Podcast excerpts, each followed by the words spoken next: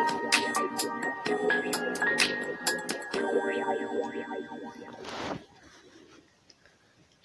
っぱり日本酒美味しいね。うん、なんかね、どっかで言いましたかね。ちょっと一時期、あれビールっ腹じゃないって思ったタイミングがあって、ちょっとビール控えてますみたいなことを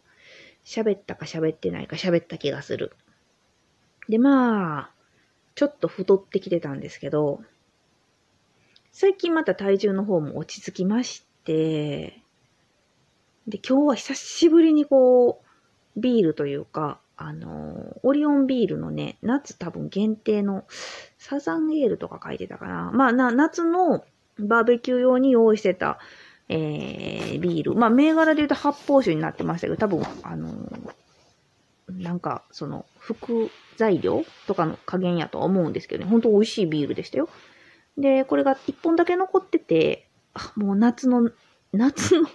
名残っていうか、もはや夏の名残はないよね。秋よね、今。って思って、もう冬なんかに飲むのはつまんないと思って、もうこれ片付けととこうと思って今日久しぶりに飲んで、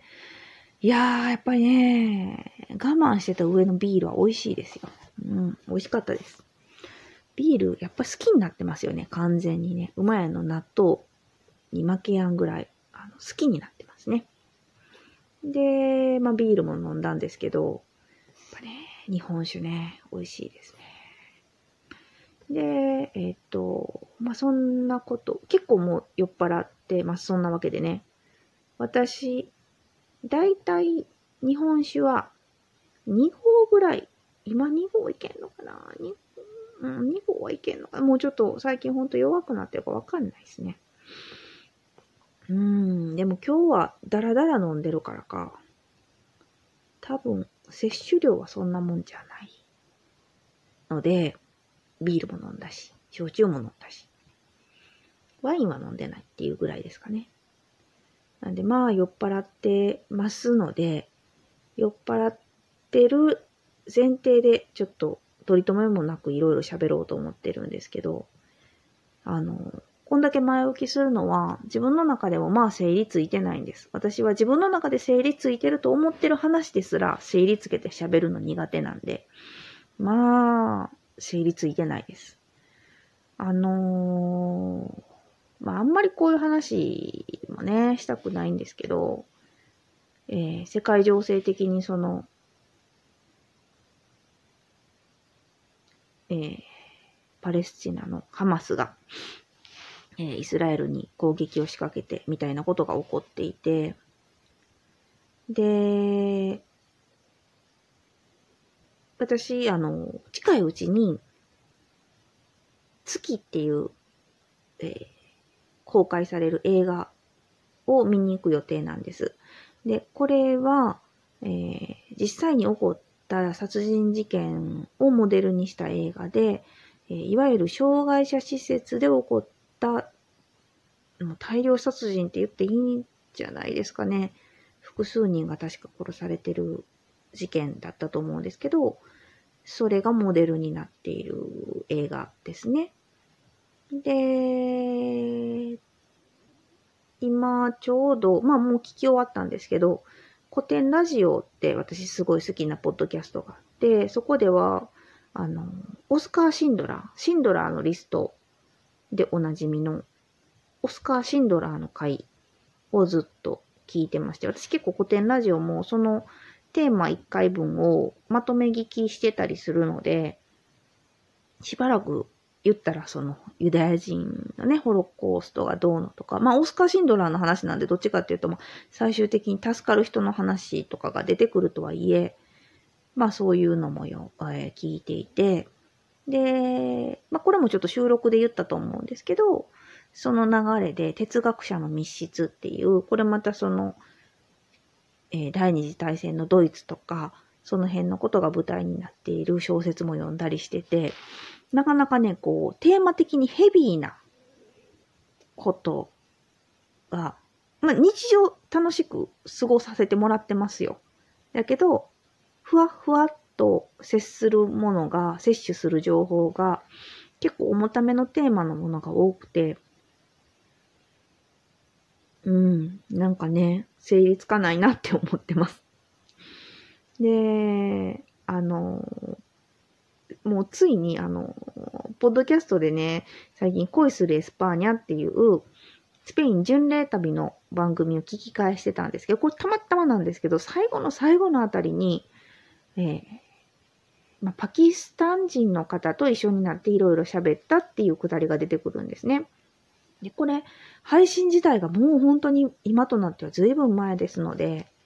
まあまあ、イスラエルとパレスチナの問題なんてもっと古いですけど、まあ今、今現在起こってることよりはもうもっと昔にとら、あのー、あった出来事のはずで、その時にどんな話をされたかまで、音声配信では詳しく言われてないんですけど、んいろいろ考えさせられたっていう一言みたいなことは言ってはって、それが今ポーンと入ってきて耳に、あって。で、私も当時、全然詳しくなかったったですし、まあ、そこまで覚えてなくて、もうこのタイミングで聞いたから余計にすごい胸に響いたんやと思うんですよね。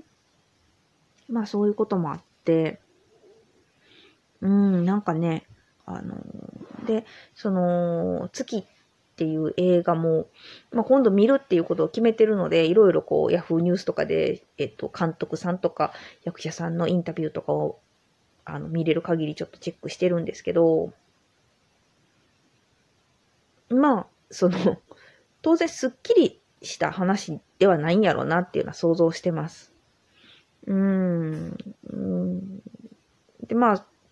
めちゃくちゃストーリーを、もう、とにかくあの事件がモデルになってるってことが分かってればもうそれでいいやろうと思っているので、ストーリー自体はそんなによく分かってないんですけど、まあ、いろいろ考えさせられる映画になるんじゃないかなっていう覚悟はしていて、で、私自身ちょっと障害者施設施設じゃないな。まあ、障害のある方と働いたこともある。あの事件が起きた時もいてたんやったかな。あの時は辞めた後直後ぐらい。まあでも結構、あの、そういう障害のある方と働くっていう経験が生々しいタイミングであの事件が起きていて、結構衝撃を受けたことも覚えてるんですよね。で、そう、ちょっと話がそっちの方に行ってしまいますけど、うーん、あ、あの事件は大きい事件でしたけど、それ以外にもその障害のある方に関わるニュースって結構実はあるもので、私もね、働いた時に初めて知ったんですけど、そういうニュースが出ると、やっぱり、その、そういう方が大なり小なり影響を受けるんですよね。やっぱり、その、うん、通勤の道が怖くなったりするんですよね。その人によってその怖さのレベルっていうのは違っていて、あのでも本当に、あの、そうだろうなって思います。そういうニュースがあるっていうことが一つのプレッシャーになるっていうのは、言われてみたらそうだろうなって思うんですけど、言われるまでは気づきませんでしたね。で、だから、ちょっとみんな動揺して通勤してくると思ってねって言われたんですよね。うーん。だから、なんていうかな。思いもかけないところで、思いもかけない影響っていうのが出ているもんなんだなっていうのを実感しましたね。で、まあまあ、そう、うん、まあそういうこともあって、今、もう、うん、なんていうかな。まあ、馬やんとも話すんですよね。その、もし自分が